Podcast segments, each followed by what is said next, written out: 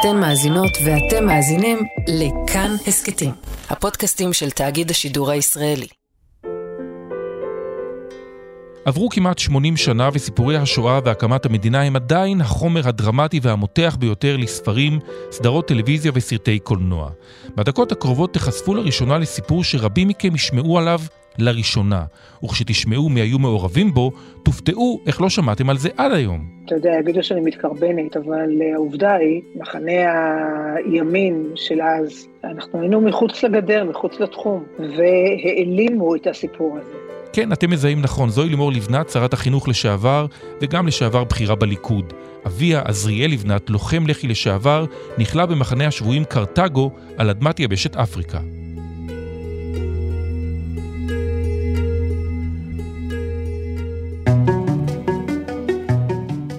היי, כאן יואב קרקובסקי ואתם על עוד יום, הסכת האקטואליה של כאן. בטח ראיתם בין משחקי המונדיאל את הקידום לקרתגו, אז אם בא לכם לדעת מה זה ולהבין על מה מדובר, אתם במקום הנכון. ואז שמים אותו 100 ימים בצינוק, מתרסקת לך הנפש, האישיות, ואתה צריך בעצם לאסוף את השברים ולבנות את עצמך מחדש. וזה כבר ינץ לוי, אחד מיוצריה של קרתגו, סדרת דרמה חדשה שעולה במסגרת שידורי כאן 11. הסדרה מבוססת על סיפורים ששמעו ינץ ואחיו רשף מאביהם אליהו לוי, לוחם לח"י שנכלא גם הוא במחנה. קרתגו מספרת את סיפורו של אחד משלושת המחנות שהוקמו באפריקה עבור שבויי האצ"ל והלח"י שנתפסו בארץ לאחר שהיו מעורבים בשורה ארוכה של פעולות נגד המנדט הבריטי ושהו במחנה הזה גם שבויים גרמניים נאצים ואיטלקים. אז כדי להבין איך יוצרים סדרה עלילתית שנשענת על אירועים היסטוריים ואילו חלקים בסדרה קרתגו הם אמת ואילו הם בדיה, נדבר עם יוצר הסדרה ינץ לוי. שלום ינץ לוי. שלום יואב ושלום לכל המאזינים והמאזינות. אז בוא, לפני שנגיע לסיפור שלך, בוא נתחיל מהסיפור עצמו. מה זה בכלל קרתגו? מה קורה שם? בלי ספוילרים. קרתגו זה הסדרה החדשה שיצרתי ויצרנו רשף לוי ותומר שני אה, ואני ינץ, והיא הולכת לעלות בתאגיד, וזה בעצם סדרה שבהשראת...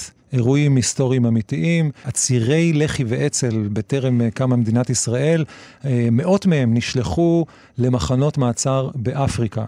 אני נולדתי לאבא שהיה עצור, ב, ב, היה עציר במחנות האלה, ישב אה, בכלא כשבע שנים, נעצר בגיל 16 וחצי, ורשף ואני, אלה בעצם סיפורים שגדלנו עליהם. אה, שמענו אותם בתור ילדים מגיל מוקדם מדי אפילו, אפשר להגיד. ואבא דיבר עליהם. כן, כן, הוא סיפר, הוא סיפר כל מיני דברים על ימי הכלא שלו ולפני, ואיך הוא נעצר וכולי. באיזשהו שלב, כשהתחלתי לרצות ולעסוק בדבר הזה כסדרה לטלוויזיה, רשף הצטרף, וצירפנו גם את תומר שני, שהוא גם התסריטאי שכתב איתנו וגם הבמאי המדהים והגאוני שאנחנו עובדים איתו, וזה סיפור שהתחיל ממקום, מהמקום הזה, ופרס כנפיים למקומות uh, אחרים. אבל המון סיפורים, כן, שגדלנו עליהם. אבא שלי אמר משהו מאוד uh, מפתיע ומוזר, uh, uh, הוא אמר שהשנים בכלא היו השנים הכי טובות בחיים שלו. עכשיו, בתור ילד אתה שומע את זה, uh, והוא לא, לא, לא מספר לך כמה כיף היה, הוא מספר איך לקחו אותו בחקירות וכיסחו אותו, ו, ואז שמים אותו 100 ימים בצינוק. הוא אמר לי את זה, הוא אמר לי שמתרסקת לך הנפש, האישיות, ואתה צריך בעצם לאסוף את השברים ולבנות את עצמך מחדש. אבל הוא סיפר את זה בנימה ש, של... אתה, יש לך הזדמנות בחיים, מתרסקת לך אישיות. זה רומנטיקה מסוימת. כן, עכשיו, אני בתור ילד אמרתי לעצמי, יואו, הלוואי שיום אחד זה יקרה. מה שקמאתי לזה, אה, להיות איזשהו בצינוק כזה שתתרסק לאישיות ותהיה לי הזדמנות כזאת. אז זה כל מיני סיפורים כאלה, אתה יודע, יש סיפור אה, שאפשר למצוא בוויקיפדיה כמובן ובמקומות נוספים, המבצע ברחוב יעל, אה, שבו ניסו להתנקש בראש הבולשת הבריטית, שאבינו השתתף בו, והתגנב כמובן לתוך הסדרה בצורה כזאת או אחרת, בלי ספוילרים, כמובן. אה, שבסוף לא התנגשו בראש הבולשת, ומי שלא הפעיל את הפצצה זה היה אבא שלי, האמת, אה, שכי באותו רגע שהיו אמורים להעלות את אה, ג'פרי מורטון לגיהנום או לגן עדן, תלוי כל אחד לפי מה שהוא חושב, עברה במקום גננת עם גן ילדים, בריטים. ואבא שלי החליט לא להפעיל את, ה, את המוקש הזה או את הפצצה הזאת. Uh, אתה יודע, אתה שומע סיפור כזה, ואתה אומר אצלך, אם הוא היה מפעיל אותו, לא הייתי נולד, לא הייתי שומע את הסיפור הזה, כי כנראה תופסים אותו, מוצאים אותו להורג, כי זה מה שהבריטים עשו עם אה, ניסיונות התנגשות, uh, והתנגשויות שממש קרו. היי, היי, היי, לא. Squad positions. No, no, no! Hey! Hey! What are you doing? No! What the fuck are you doing? No, no, no, no! Ah! Oh, oh, oh.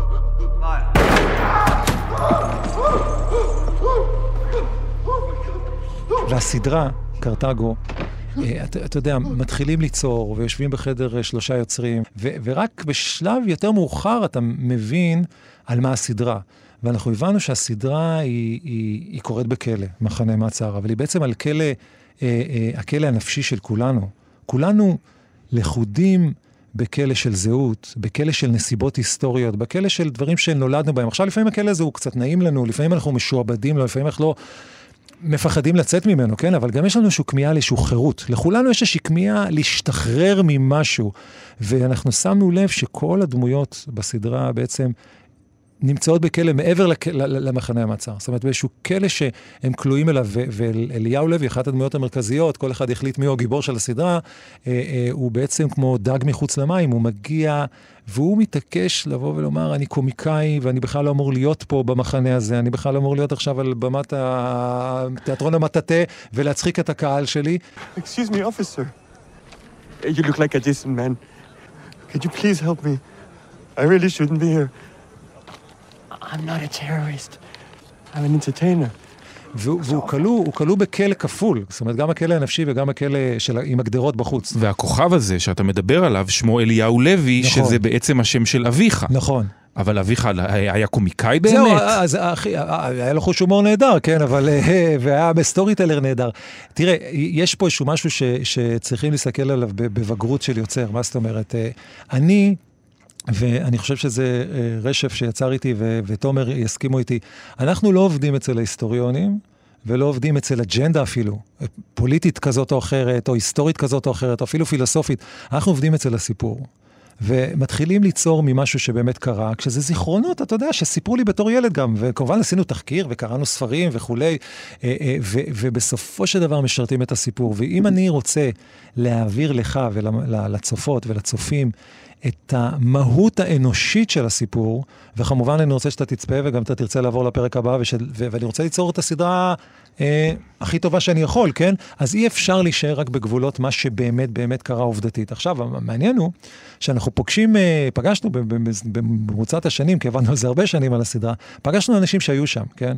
ואז אתה אומר לו, ההוא והוא כותב ככה וככה, וזה אומר ככה וככה, והתגובה המקובלת הייתה, כל אחד זוכר את מה שהוא זוכר. זאת אומרת, יש איזשהו פטליזם בדור הזה, ש, שמבין שכל אחד קצת זכר את זה גם אחרת. אבל הסיפור כאילו, את, זה, זה סיפור ילדות שלכם. אתה אה, אומר ש... ששמענו בילדות, כן, לא, זה, הילדות שלי לא עברה בכלא, כן, אבל... כן. לא, אבל אתם, אתם גדלתם על הסיפורים של אבא, נכון. מהכלא הזה, ונדמה שבזיכרון הלאומי, הסיפור של קרתגו, כמו יתר המחנות הללו, כמעט ונעלם, למרות שהיו שם שמות איקונים של יצחק שמיר ושמואל תמיר, ויעקב מרידור, כן, ומאיר כן, שמגר, נכון. ועזריאל אה, נכון. כל. כך הרבה, ועדיין הסיפור כמעט אה, נעלם. נכון, אז, אז תראה, אני אתן לך דוגמה. כשאבא שלי השתחרר מהכלא, והם השתחררו אחרי שקמה מדינת ישראל, הוא הצטרף, אתה יודע, למלחמת uh, השחרור, מלחמת 48' וכולי, ואז הוא, הוא uh, נטש את דרך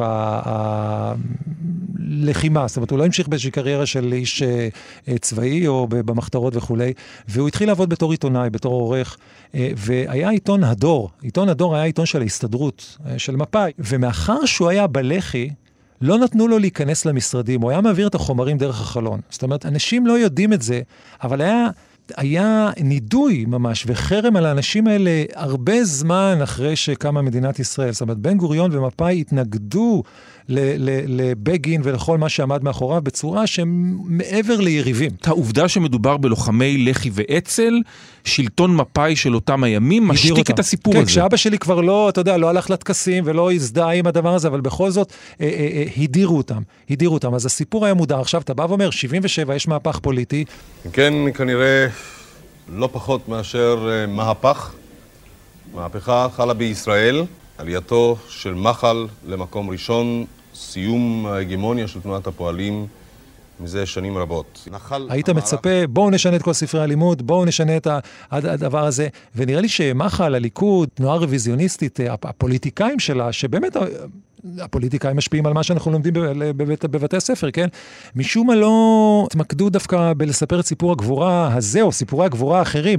אפשר לשמוע את זה בנאומים של בגין פה ושם, כן? אחים, לוחמים, כולם, וזה נכון. וכי הם איכשהו, נראה לי, בחרו יותר בסיפור של מפא"י עדיין שולטת, ואנחנו צריכים למרוד בה. זאת אומרת, גם 20, 30 שנה, 40 שנה, זה עדיין אנחנו, האנדרדוג. שהצל... ש... שנדחה, ונדחה ואנחנו צריכים אה, לנצח את מפא"י, גם כשהיא כבר לא קיימת, זה עדיין הסיפור שהם התמקדו בו, ופחות בלשנות את, ה...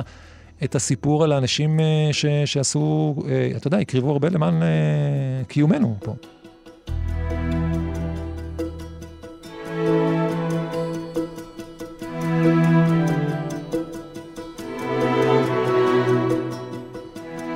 ראיתי את הפרק הראשון שישודר הערב, מהמם. נשאבתי פנימה. איזה כיף. שלושה סיפורים בעצם עוטפים את הסדרה, אם אני מבין נכון.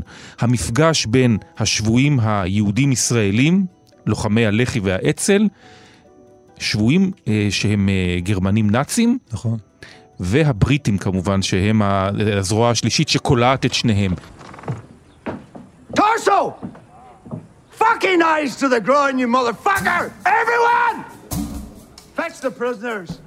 מה הבסיס ההיסטורי, אם בכלל, למפגש הזה שבין לוחמי האצ"ל לבין השבויים הנאצים? תראה, אז, אז כש, כשרוצים לעשות סדרה צריכים לצרף למקום אחד ול-11 הפרקים סיפורים שיכול להיות שקרו בכל מיני מקומות אחרים, כן? עכשיו, ב, כשאבא שלי ישב בכלא, הוא סיפר שישב עם עצירים של מרגלים נאצים בישראל. הוא אפילו סיפר על מרגל בלגי שהוא פוגש אחרי שקמה מדינת ישראל, הוא פתאום רואה אותו בתל אביב. זאת אומרת, שבן אדם שהסתנן למערכת הממשל בישראל בתור מרגל אה, נאצי, עבר את הפך, הפך למרגל קומוניסטי וכולי, והוא עוקב אחריו ומדווח עליו. זאת אומרת, הייתה את הנוכחות הזאת. אני, עוד פעם, אני רואה את עצמי לא כהיסטוריון, אלא כמספר סיפורים. עכשיו, מיתוס במילולית, ביוונית, זה סיפור. אנחנו יוצרים מיתוס, אנחנו מספרים את הסיפור על ההתנגשות הזאת שקרתה בין היהודים, שנלחמים בבריטים, כשהבריטים אומרים, אנחנו נלחמים בנאצים, זאת אומרת, הייתה סיטואציה מורכבת. הלח"י, הלח"י בהתחלה למשל רצה לשתף פעולה עם, עם באיזושהי תקופה, היו בו גורמים שרצו לשתף פעולה עם הנאצים. זאת אומרת, לא יודעים בדיוק מה זה הנאצים, לא יודעים בדיוק מה זה המחנות. תראה, אנחנו מקבלים השראה מסרטים קלאסיים מהוליווד של, אה, של מחנות מעצר, אה, כמו סטלג 17 של אה, בילי ויילדר וגשר על נהר קוואי וכולי. שם תמיד הסוהרים הם או יפנים או גרמנים. פה אנחנו עושים סוהרים בריטים, אנחנו הופכים את הסיפור.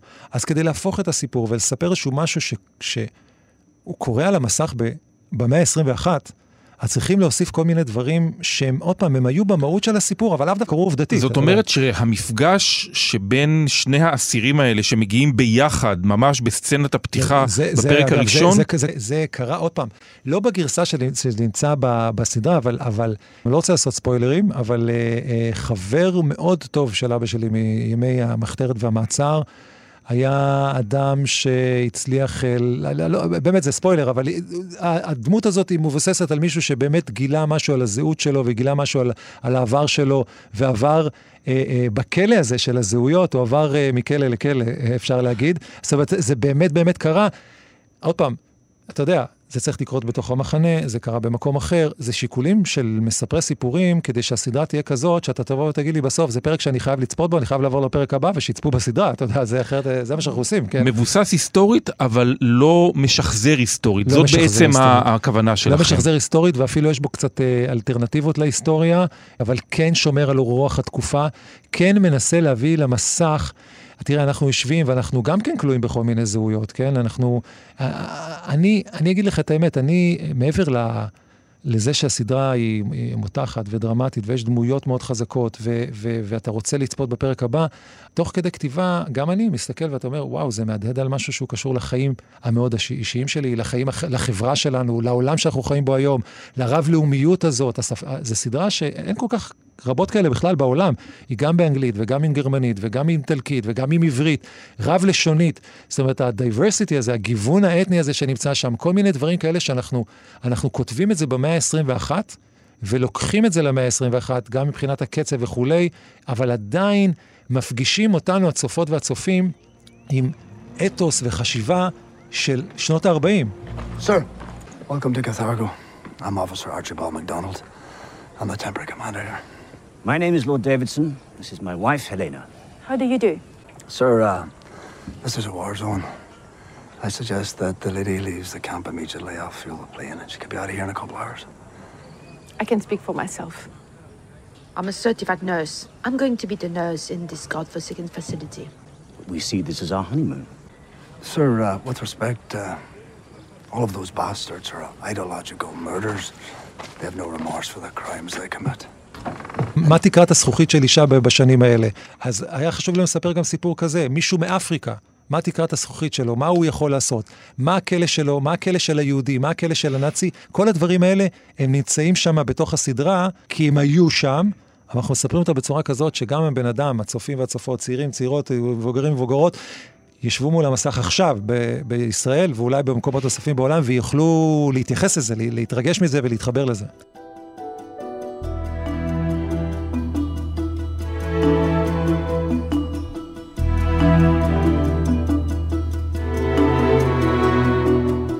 אתה כתבת ספרי ילדים מצליחים ביותר, שעיצבו למעשה לא מעט מהילדים, גם שלנו, את uh, הרפתקאות הדוד אריה וסיפור uh, איש ביער, איש היער, okay. אוקיי. וסדרות תעודה, והרבה מאוד דברים שהם דווקא יותר כלילים באופן יחסי. כן, כן, תלוי. חלקם. כן, כן. ואתה גם כתבת למעשה על uh, סבא אליהו, נכון. שהיה קטן, אז זה בעצם סבא אליהו שגדל? אני, אני נמצא כרגע ברגע מאוד מרגש בחיים שלי, אני חייב להודות, כי uh, יש לי סדרת ספרים לילדים, ראשית קריאה מנוקדת, שנקראת כשסבא אליהו היה קטן, שמבוססת על הסיפורים שאבא שלי סיפר לי על ילדו, ילדותו הענייה המרודה. הוא היה ילד להורים אנאלפביתים, הולך יחף, באמת רעב ללחם. לאימא שלו היו 14-16 הריונות ורק ארבעה ילדים שרדו. באמת עוני מחפיר, כן? והוא סיפר לי את הסיפורים האלה בתור ילד, ואני לוקח אותם היום ומספר אותם לדור החדש בחברת השפע והצריכה וכולי. והיה לי חלום, אני מדבר איתך לפני, כבר 30 שנה יש לי את החלום הזה, שיום אחד אני אכתוב את הרומן הזה של הבן אדם הזה מההתחלה, אתה יודע, מיום אה, הולדתו עד יום מותו, כי באמת, אבא שלי כאילו עבר כמה גלגולים בחיים שלו די קיצוניים, כולל, אתה יודע, אפילו הנישואים שלו והילדים, באמת, סיפור, כנראה בן אדם עם נטייה לדברים קיצוניים בחיים, אז, אז, אז, אז החיים שלו היו די מגוונים. ואני היום משלים איזשהו משהו שבו יש לי סדרה לילדים כתובה אה, אה, על הילדות שלו, וסדרה בהשראת הימים שלו בכלא, בטלוויזיה. אה, יש עוד חלקים בחיים שלו שאולי יפרנסו עוד ספרים, אתה יודע, זה, הוא, הוא, מחר שהוא מת הוא לא יבקש תמלוגים לשמחתי, אבל, אבל, אבל, אבל יש פה איזשהו משהו ש, שלא דמיינתי. שהחלום הזה לספר דברים שנובעים מתוך הסיפורים האלה ששמעתי ממנו, יתגשם בצורה של דווקא סדרה לילדים בכתוב של ספרים וסדרה למבוגרים אה, בטלוויזיה. זה, אבל ככה, החיים מתגלגלים, אתה יודע, אי אפשר לדעת איך הסיפור אה, ירצה להיוולד. אמרת שהיה לו הומור. כן. כמה הומור מהאופי שלו בא לידי ביטוי בתוך הסדרה הזאת, וואו. בתוך המחנה הזה. תראה, אני, אה, תקשיב, אני עבדתי עם רשף לוי, כן, זה, ועבדתי עם תומר שני, הם אנשים שעשו את זה שאגב, צריך להגיד שרשף כן. לוי משחק את אחת הדמויות בתוך, הסדרה הזאת. הוא משחק את אחת הדמויות, הוא משחק את יעקב דן, שהוא אה, אה, מפקד האצ"ל במזרח אפריקה, זאת אומרת, מין איזשהו מפקד האצ"ל בכלא. טוב, יעקב, קיצור, אני גומר אותו. אני, אני אף פעם לא חותך אותך לפני האנשים שלך. ואני מצפה לך שאתה לא תחתוך אותי מול האנשים שלי. זה הבית שלי, האיש שלי, המשפט שלי, פסק הדין שלי. תכבד אותי. אני מכבד אותך. אתה לא מכבד אותי. אני מכבד אותך, אתה לא מכבד אותי. אתה אף פעם לא מכבד אותי. אני מכבד אותך, אתה לא מכבד אותי. אני לא מכבד אותך. תמיד אני מכבד אותך ואתה אף פעם לא מכבד אותי. מכבד אותך, כל הזמן מכבד אותך. תמיד אני מכבד אותך, גם כשזה קשה, גם כשזה לא קל. אה, זה אחת הדמויות שהיה הכי כיף לכתוב אותה. אנחנו, יש הרבה רגעים מצחיקים בסדרה, כי זה חלק מהחיים. כי uh, כשאתה גדל עם uh, מישהו שהוא סטורי uh, טלר כזה, אז אתה מבין שסיפור טוב הוא לא יכול להיות רק uh, דיכאון, uh, בואו uh, נדכא כולנו וניפול לתהום הנשייה. אבל מה, מה שמדהים הוא, זה שעבדנו עם תומר שני, והוא ידע לעשות את זה בצורה כזאת שההומור יישאר מאוד מאוד... ריאליסטי ומאוד מאוד אמביוולנטי ומאוד, זאת אומרת, לא דחקות כאלה וכולי, ושמר על זה באיזשהו מקום מאוד מאוד מאוד מדויק. זאת אומרת, זה מצחיק, אבל זה תמיד גם אירוני, וזה תמיד גם כואב. אז הרעיון הוא ליצור סדרה שמכניסה את הצופים עד הסוף, שאתה חייב, באמת, מה שנקרא, יש לך את, את, את, את חוש ה binge, זאת אומרת, ה binge, הרגע של ה binge שאתה רוצה להמשיך לצפות, זה דבר שהיה מאוד מאוד מאוד חשוב, אז יש הומור, יש, כן, זה עלילתי, זה מותח, כמובן, כל הדברים. בישראל של מפא"י, אמרת כן. שזה היה תקופה שבה אה, אביך הוחרם. אתם כילדים, גדלתם עם הסיפור שלו ככתם? או כגיבור? תראה, אבא שלי אמר אה, לנו, אני הייתי אה, נער טיפש שחשב שהוא יכול לנצח את האימפריה הבריטית. עכשיו, אבל צריך להבין, אה, הוא, הוא סיפר את זה תמיד בתור, לא סיפורי גבורה, אלא סיפורים של, אני עברתי כל מיני דברים מאוד קשים וצמחתי מהם. זה, זה היה האתוס שלו, הגישה שלו אה, אה, לספר את זה. גם סיפורים מאוד מאוד קשים, אתה יודע, אה, עקרו לו את כל השיניים בחקירות, זה דברים קיצוניים, זה לא דברים אה, כלילים. אה, אה, אז, אז לא, לא גדלנו את זה בתור כתם בטוח שלו, לא בתור איזה גיבור אבא היה, אבל כן זה היה ברור שהוא עבר כמה דברים מאוד מאוד רציניים בחיים שלו, ו, והוא אף פעם לא סיפר את זה בתור משהו הירואי. גם כשהוא סיפר על המלחמה, מלחמת 48', הוא תמיד הוציא את זה בצורה... מאוד פטליסטית, זה קרה, זה מה שקרה. וסיפר על כל מיני אה, פשלות ופדיחות, אה, בוא נגיד זה בלשון המעטה, מוסריות אפילו, קשות, אה, שקורות בזמן אה, אה, מלחמה, אה, בכלא, אה, יש מריבות, יש אנשים שהתחרפנו שם, במילים פשוטות. קח אותנו רגע אל הסט שמצולם בקולומביה. נכון. כן. כמה זמן הייתם שם? בנו פשוט מחנה מעצר באיזשהו מרחב אה, אה, מחוץ למדיעין בקולומביה. משיקולי הפקה זה קרה במוד, בקולומביה, הסדרה לא קורית בקולומביה, היא קורית לכאורה באפריקה. עם הבתים, עם המיטות, עם הבדים, עם הבגדים. הם היו שם 70 ומשהו יום אה, בצילומים. אה, אה, ואתה יודע, כשיורד גשם בסדרה, ירד גשם פשוט. אתה מבין, זה, זה היה, הם היו בתוך מזג האוויר. הם היו בתוך הדבר הזה. אה, אה, היה מאוד חשוב לתומר, בתור מישהו שהוביל את העיצוב של העולם של הסדרה, לעשות את זה אמיתי, אתה יודע, לא באיזשהו אולפן וחצי, אלא באמת, באמת הקימו, עבדו אנשים אה, והקימו את, ה, את המחנות האלה. הגדר לא מחשמלת באמת, בסדר, אבל, אבל עדיין, זה נראה עם גדר חשמלית וכולי, כדי ליצור את התחושה האמיתית הזאת, כדי ליצור את תחושה, את, ליצור את העולם. תקשיב, הסדרה הזאת לוקחת את הצופים, ואתה נכנס לתוך עולם, ו... תוך כדי תנועה, מפרק לפרק, אתה קולט את החוקים האלה. עכשיו, זה חוקים של שנות ה-40, כי אז זה קורה, זה נכון, וזה חוקים מאוד מאוד ספציפיים לכלא הזה, וזה חוקים של מפקד הכלא שמשחק אותו השחקן האדיר, פיליפ גלניסטר, שחקן אה, בריטי שמביא לשם דמות אה, מדהימה. Good afternoon. You might know who I am. I'm Lord Davidson, the new commander of Carthago. And I'm the man who can give you what you want. I can give you freedom. זה להיכנס לתוך עולם שאתה בא ואומר, אוקיי, איך זה הולך פה? מה בדיוק קורה? ואז אה, מאמת אותנו עם כל מיני דברים אה, אצלנו, אתה יודע. ינץ לוי, סדרה מהממת. תודה, באמת. תודה, מרגש. תודה רבה לך. תודה.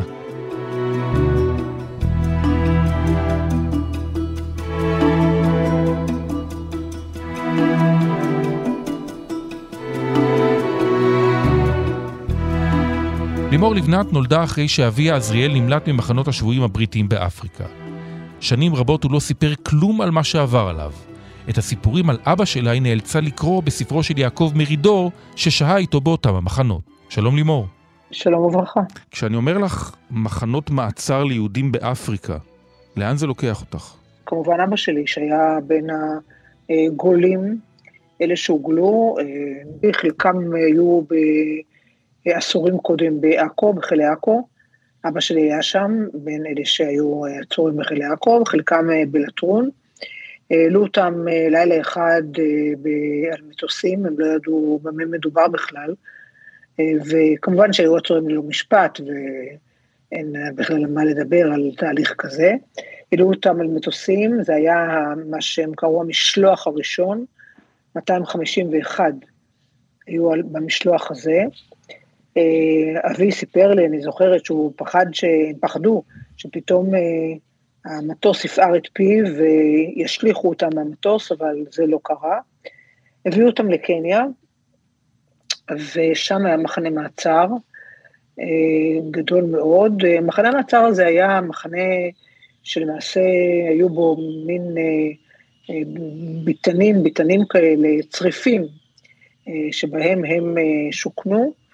והם ארגנו לעצמם סדר יום אה, עם הנהלה מבין העצורים עצמם, אה, ואחר כך, כשהתחילו לחפור מנהרות אה, כדי שיוכלו לברוח, רצו לחזור ארצה ולחזור ולהילחם בבריטים, העבירו אותם לאריתריאה, לסודאן, ושוב לקניה. ממחנה מעצר למחנה מעצר. אבל בואי תספרי לנו, לימור, מה הרקע למעצר של אביך עזריאל לבנת, שהיה לוחם הלח"י? אבי היה לוחם בלח"י, נפצע ירייה ברגלו, ירייה שהוא ירה מאקדח, אקדוח, הוא אמר תמיד, אה, בלשון של אז, אה, שהוא ירה בטעות ברגל שלו, אה, והוא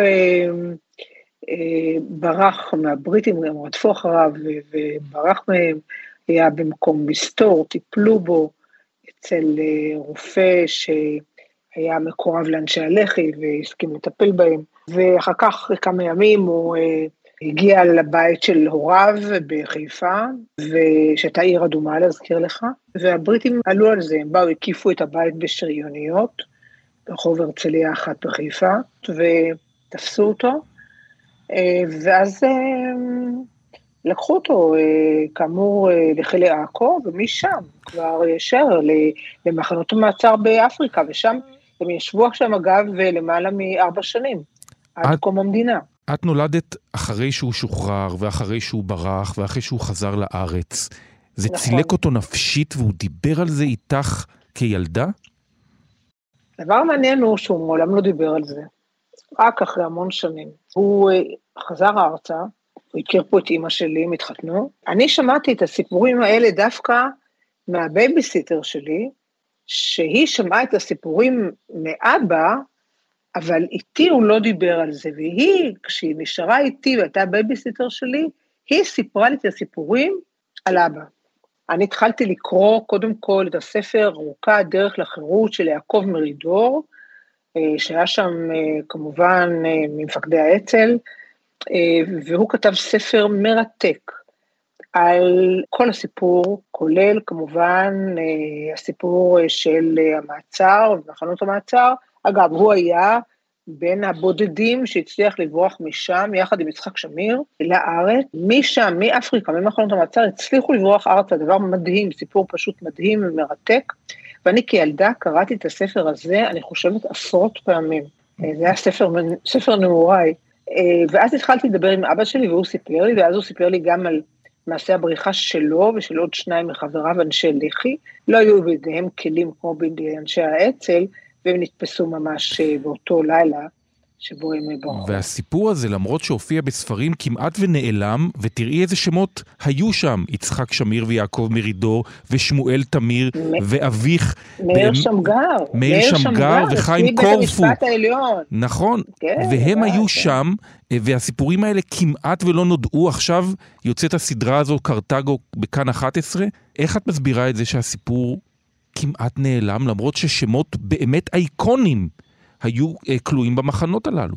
תשמע, מה אני אומר לך? אתה יודע, יגידו שאני מתקרבנת, אבל אה, העובדה היא שהמחנה הזה, מחנה הימין של אז, אה, היה, אני מדברת איתך על הרבה הרבה הרבה שנים לפני המהפך של 77 כמובן, אנחנו היינו מחוץ לגדר, מחוץ לתחום, וודאי הם, אנשי המחתרות, שהיו מחוץ לגדר ומחוץ לתחום, והעלימו את הסיפור הזה.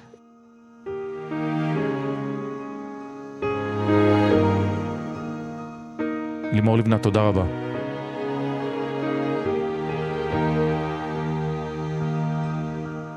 האזנתם לעוד יום. אורחים דניאל אופיר ויותם רוזנבלד, עיצוב קול ומיקס אלעד זוהר. ביצוע טכני משה מושקוביץ וקרן בר, תחקיר בר נחמיאס. אם היה לכם מעניין, אז קדימה, תשתפו את הפרק. אם אתם מאזינים לנו בספוטיפיי או באפל פודקאסט, נשמח אם תיתנו לנו דירוג גבוה. הערות על מה שאמרנו, אתם מוזמנים ומוזמנות לכתוב בקבוצת כאן הסכתים בפייסבוק, אפשר גם בחשבון שלי בפייסבוק או בטוויטר שלי. פרקים חדשים של עוד יום עולים בכל יום ראשון, שלישי וחמישי, את כולם, וגם הסכתים נוספים מבית כאן, תוכלו למצוא בכל מקום שבו אתם מאזינים להסכתים שלכם, או באתר שלנו. אני יואב קרקובסקי, נשתמע וצפייה מענה וקרתגו.